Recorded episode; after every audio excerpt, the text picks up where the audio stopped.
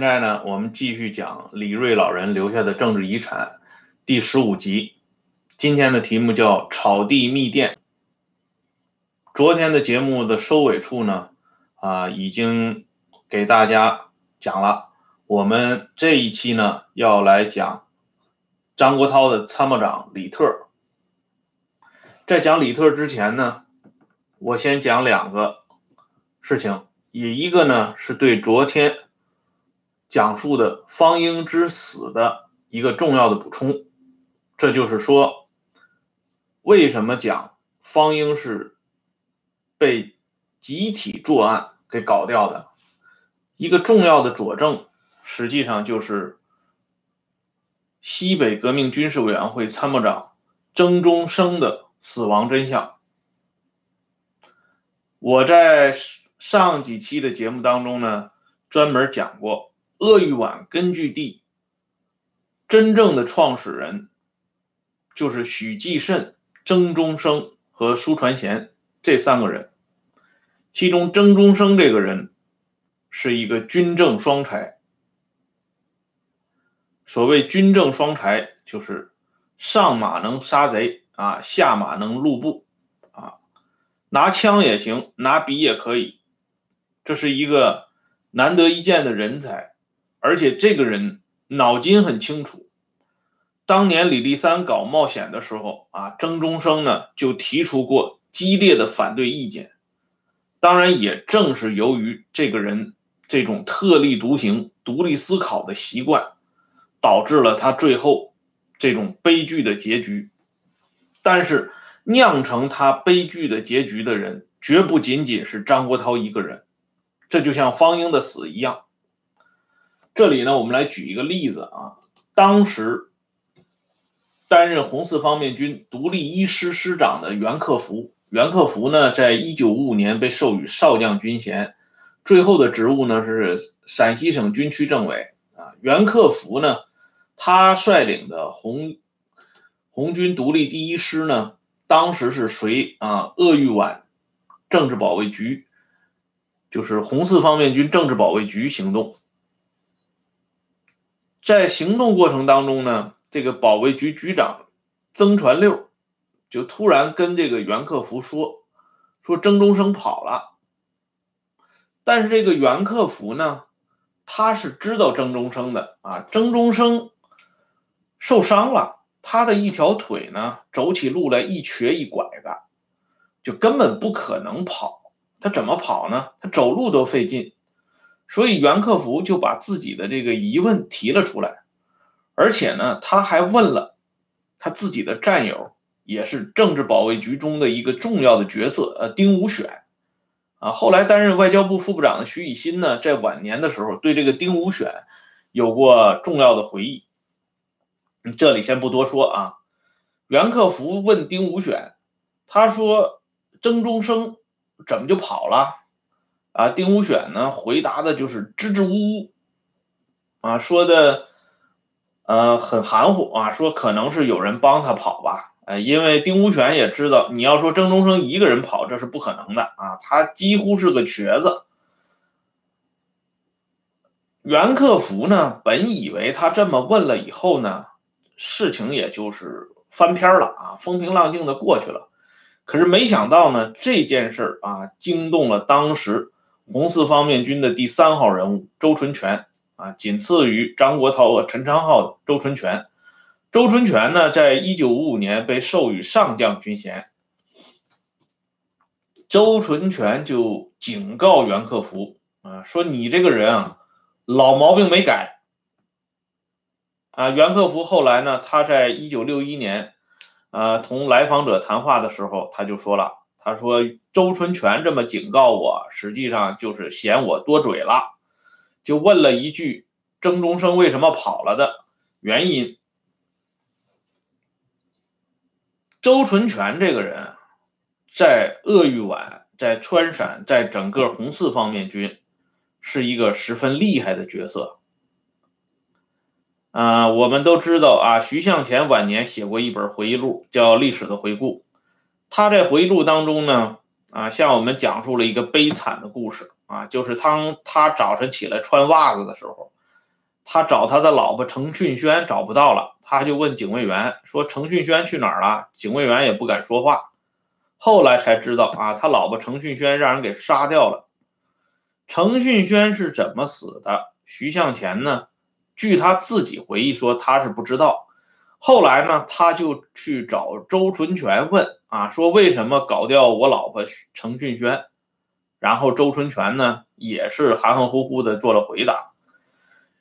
由徐向前的这个回忆，我们就知道啊，周纯全这个人地位是不得了的。你想想，作为红四方面军总指挥的徐向前啊，他自己都不知道自己的老婆去哪儿了啊，可是周纯全知道。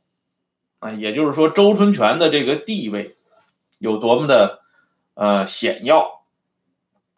从曾中生的死呢，啊，这几个人语焉不详的啊，以及周春全这种发怒式的警告，我们也可以看出，曾中生的死绝不仅仅是张国焘一个人的责任，这又是一起啊团伙作案的重要的这个。证据之一啊，正是因为团伙作案，所以呢，曾中生的死最后的罪责呢，只能把板子打到张国焘身上，因为张国焘已经批臭了嘛啊，你要是牵扯到周纯全、曾传六啊这些死后还被冠以啊无产阶级革命家、久经考验的共产主义战士的这些人的身上，那就不得了了。在上个世纪八十年代啊，邓小平有过一句啊很有名的话，叫“党史研究宜出不宜细”，啊，人们只记得这句话，却忘了邓呢还有另外两句话。另外两句什么话呢？邓说：“不能搞人人有份儿，不能搞人人过关。”啊，说白了呢，就是牵扯的层面不能过多。要不然每个人都被牵扯进来了，那怎么能行呢？啊，那这戏还怎么演下去啊？从邓的这番话呢，我们也可以看出来啊，无论是方英还是曾中生，这些人啊惨死，他背后的真相其实是相当残酷的。那这就是为什么人们一般情况下不爱听真相啊。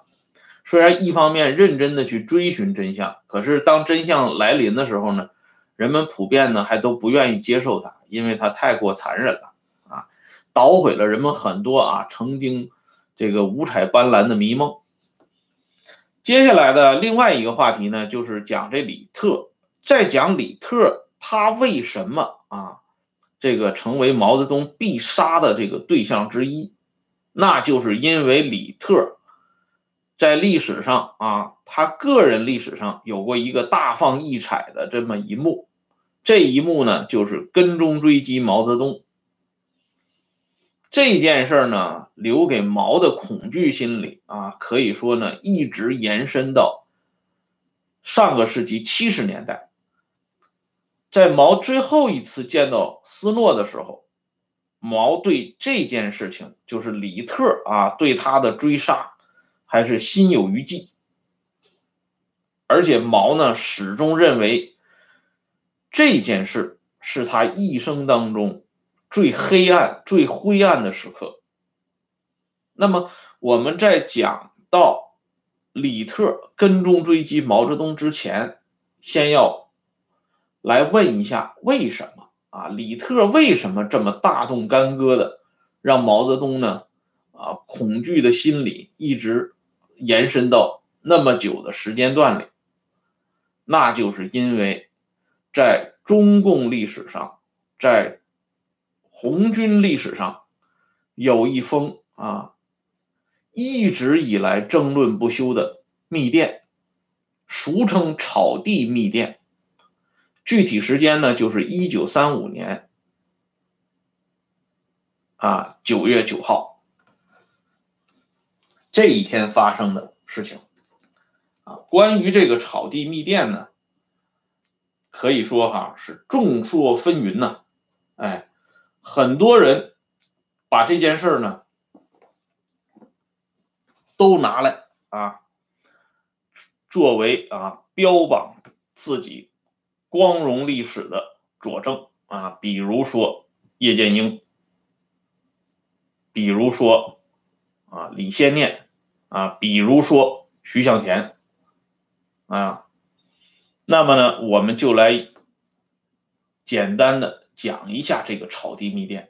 这草地密电呢，呃，官方的版本就是毛泽东和叶剑英两个人啊唱的这个《政治双簧》里边所说的，就是张国焘给陈昌浩发了一封电，说这个要南下彻底展开党内斗争啊，这是作为张国焘试图武力解决中共中央中央政治局的一个很重要的把柄。也是后来彻底批臭张国焘的一个证据。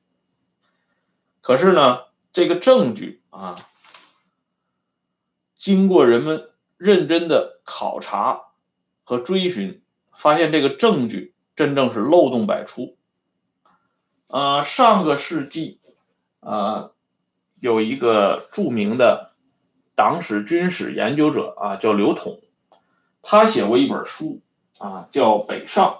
大家呢，想必应该都知道啊，这个《北上》，我给大家看一下啊，这《北上》这本书啊，这个《北上》这本书呢，刘统在这里啊，很负责任的说，一九三五年九月的所有的电报都保存完整啊，放在中央这个档案馆里边，唯独这一九三五年九月九号这封电报是缺失的，没有。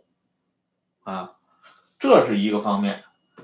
再一个方面呢，据当时的相当一部分当事人指出，啊，像这么重要的电报，如果张国焘真的有给陈昌浩这样一封电报的话，那么一定是指人意的。什么叫指人意呢？就是指定专人啊来翻译的啊，不可能。叶剑英什么随便什么人，或者是吕黎平啊，这一个重要的当事人，当时他的名字叫吕继熙啊，不可能是这样啊，随便什么人都能看到的，那也就不叫密电了啊。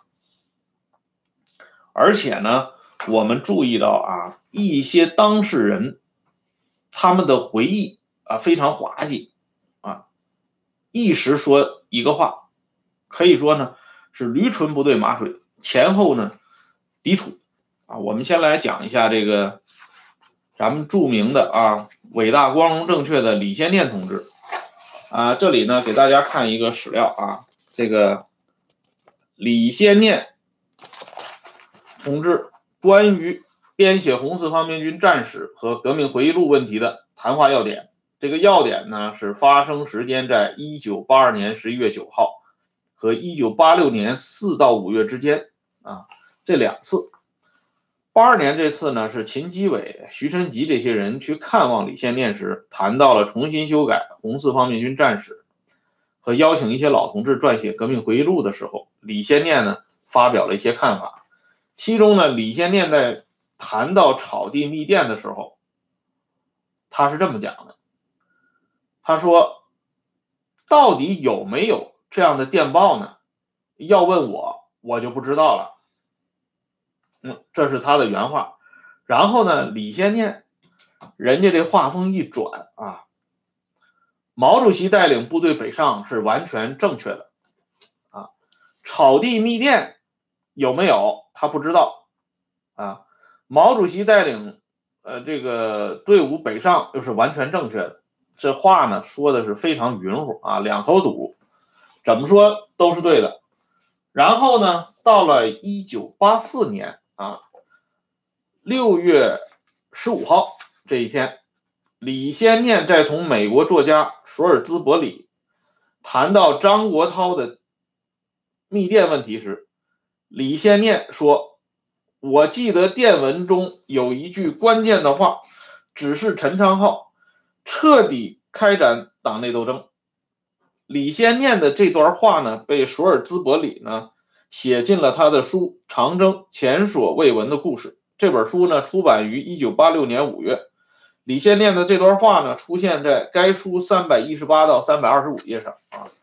如果大家感兴趣的话呢，可以查一下也就是说，这位李先念同志啊，他前后两段说的话都是完全不一样的啊。跟自己人说呢，他没看过啊；跟外国人说呢，他看过，这也不知道他到底看没看过啊。还有一个事情呢，就更有意思了啊，因为我们都知道啊，这个密电事件发生以后，毛泽东呢去找徐向前。希望徐向前跟他走，但是徐向前提出呢，两军既然已经会合，不宜分开。后来呢，毛泽东率领啊中央政治局以及所部红军撤离以后呢，陈昌浩他们知道了，就表示非常气愤啊，有的人呢甚至提出要追击啊，要打。这个时候呢，请示的电话打到了徐向前的面前。徐向前呢说了一句啊掷地有声的话，就是红军不能打红军。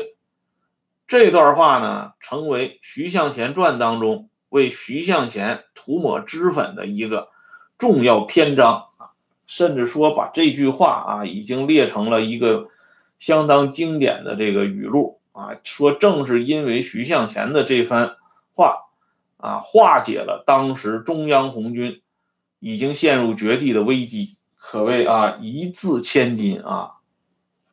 可是这段话呢，是怎么来的呢？我们来看一下啊，一九七二年六月十二号，周恩来在毗邻整风汇报会议上的讲话。周呢，在这段讲话中就草地密电讲了很长一段话。那这里呢，就涉及到了。徐向前所说的“红军不能打红军”，周恩来说呢？后来陈昌浩看到电报，知道了这件事要追。据这一次啊，徐向前同志在小组会上说，他制止了，他反对这件事情，不让追。他说：“哪有红军打红军的？”句号啊，我们相信徐向前同志的话，因为总有顾全大局的同志嘛。哎。这段话呢，呃，我给大家看一下啊，它是在公开出版的啊《叶剑英传》当中啊，当代中国出版社出版的啊，这个可以说呢，证据不难搜寻啊，不是什么来自于什么密信啊，什么内部资料。从周的这番话呢，我们就可以听出来啊，所谓听话听音儿嘛啊，周的这话说的很有意思啊，他说是徐向前。是在这一次毗邻整风汇报会的啊小组会上才讲的，说他当时制止了啊，而且说了红军不能打红军的话，而周恩来呢啊又代表中央说我们相信徐向前同志的话，哎，由此可见呢，徐向前的这个话。是不是说，在一九三五年九月份啊，当中央红军呃连夜逃跑的时候，那就大存疑问了啊。而周恩来所说的啊，我们相信徐向前同志的话，事实上呢，不是一种历史的定性，更像是呢一种政治上的定性。由此可见呢，这个草地密电，他所彰显的一些。事情的来龙去脉呢，已经不再是党史教科书所宣讲的那么简单、那么单纯。这里边呢，实际上就是牵扯到了当时红一方面军和红四方面军两者之间的一个深刻的矛盾。这种矛盾呢，直接就引发了。张国焘与毛泽东之间的对抗啊，事实上呢，张国焘他们当时刚与红一方面军会合的时候啊，气氛还是很融洽的。邓小平晚年有过一个回忆啊，傅中呢，啊，就是后来担任总政治部副主任的傅中，因为他和邓小平原本就认识，两军一会合呢，所谓故人相见啊，格外高兴。傅忠呢就送了邓小平三个礼物啊，其中呢有这一大包子牛肉干啊，四川人嘛都喜欢吃牛肉干儿，哎，他送这个邓小平这三件礼物呢，邓后来啊晚年的时候还经常提到，说这三件礼物帮了他很大的忙，念念不忘。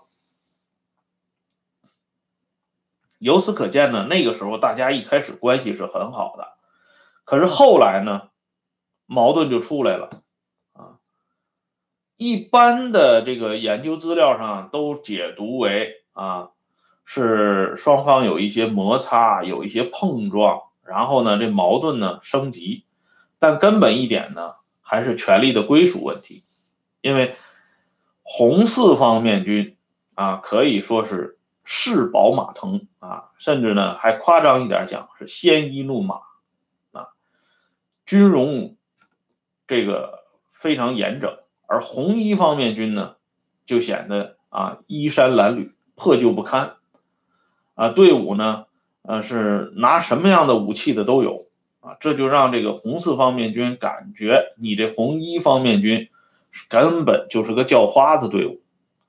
更主要的是呢，张国焘意外的知道了遵义会议的啊事情。张国焘本能的认为，毛泽东在遵义会议上的所作所为是不合法的。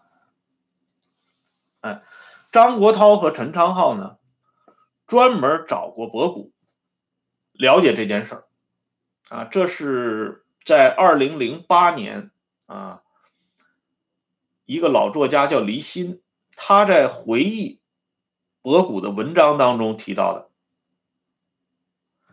零八年第四期的党的文献上啊，专门刊登过这篇文章啊，大家也可以去找来看一下。但是黎新的这个文章呢，他没有展开谈啊，具体的过程是张国焘、陈昌浩去找博古，问这个遵义会议到底是怎么回事。博古这个人啊，我们这里来说一下，这个人呢，实际上也是被毛泽东，包括后边的邓小平这些人啊。利用这个通行的党史教科书呢，啊，完全是给脸谱化了，啊，实际上是黑化了。博古这个人啊，一生犯的最大的一个错误，不是什么左倾冒险啊，不是什么执行了王明的路线，这些东西对与错，根子那都是老大的一句话。博古这辈子犯的最大的一个错误，就是冲口一句话。彻底得罪了毛泽东。当时呢，毛已经是落魄了，啊，博古呢，到这个地方进行这个考察的时候，有人就提出来说，毛泽东同志呢也在这里啊，您去不去看一下毛泽东呢？博古当时张嘴就是一句啊，我看毛泽东干什么？我有必要去看他吗？因为那个时候呢，博古认为毛啊是一个比较幼的这个同志啊，认为是一个犯了错误的同志，所以呢，博古就说了这么一句话。这句话在博古来说呢，可能是几乎不加思索的一句话，可是，在毛听来却是非常刺耳的这句话。毛泽东后来啊三次 提到博古的这句话。而博古的这句话呢，最后也被印到了官方修订出版的《毛泽东传》当中啊，可见呢这句话的重要性啊，特别是他之于博古这个人生的跌宕起伏。毛一方面痛恨博古啊，伙同周恩来、王明夺了自己的权；另外一方面，从私人的角度，他痛恨博古。啊，居然敢对他表示极大程度的不恭敬。可是呢，博古本人啊，尽管被毛泽东这些人啊黑化，但是我们这里要替博古说几句客观的话。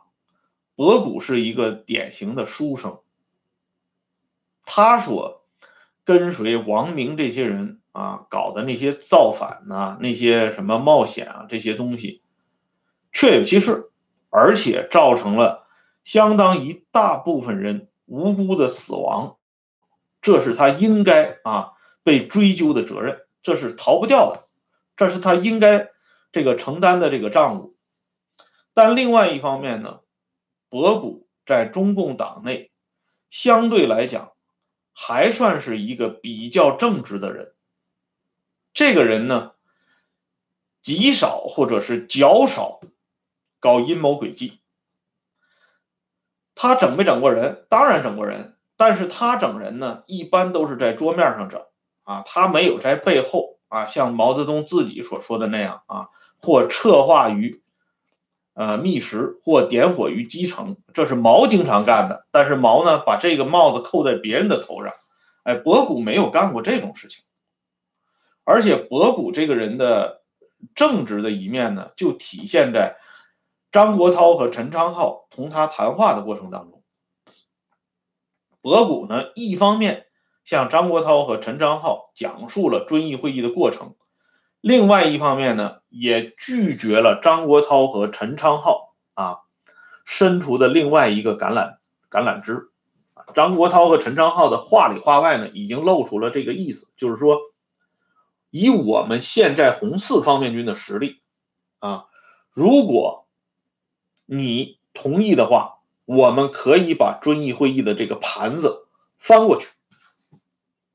但是呢，博古说，中央已经通过决议了，多数同志都认为遵义会议是正确的，我一个人那是不能私下里搞这种变天仗的。啊，这是博古当时的回答。由此可见呢，博古这个人啊，还是属于相对比较正派的。也正是因为这个人有他正派的一面，所以他最后啊必然不见容于毛泽东。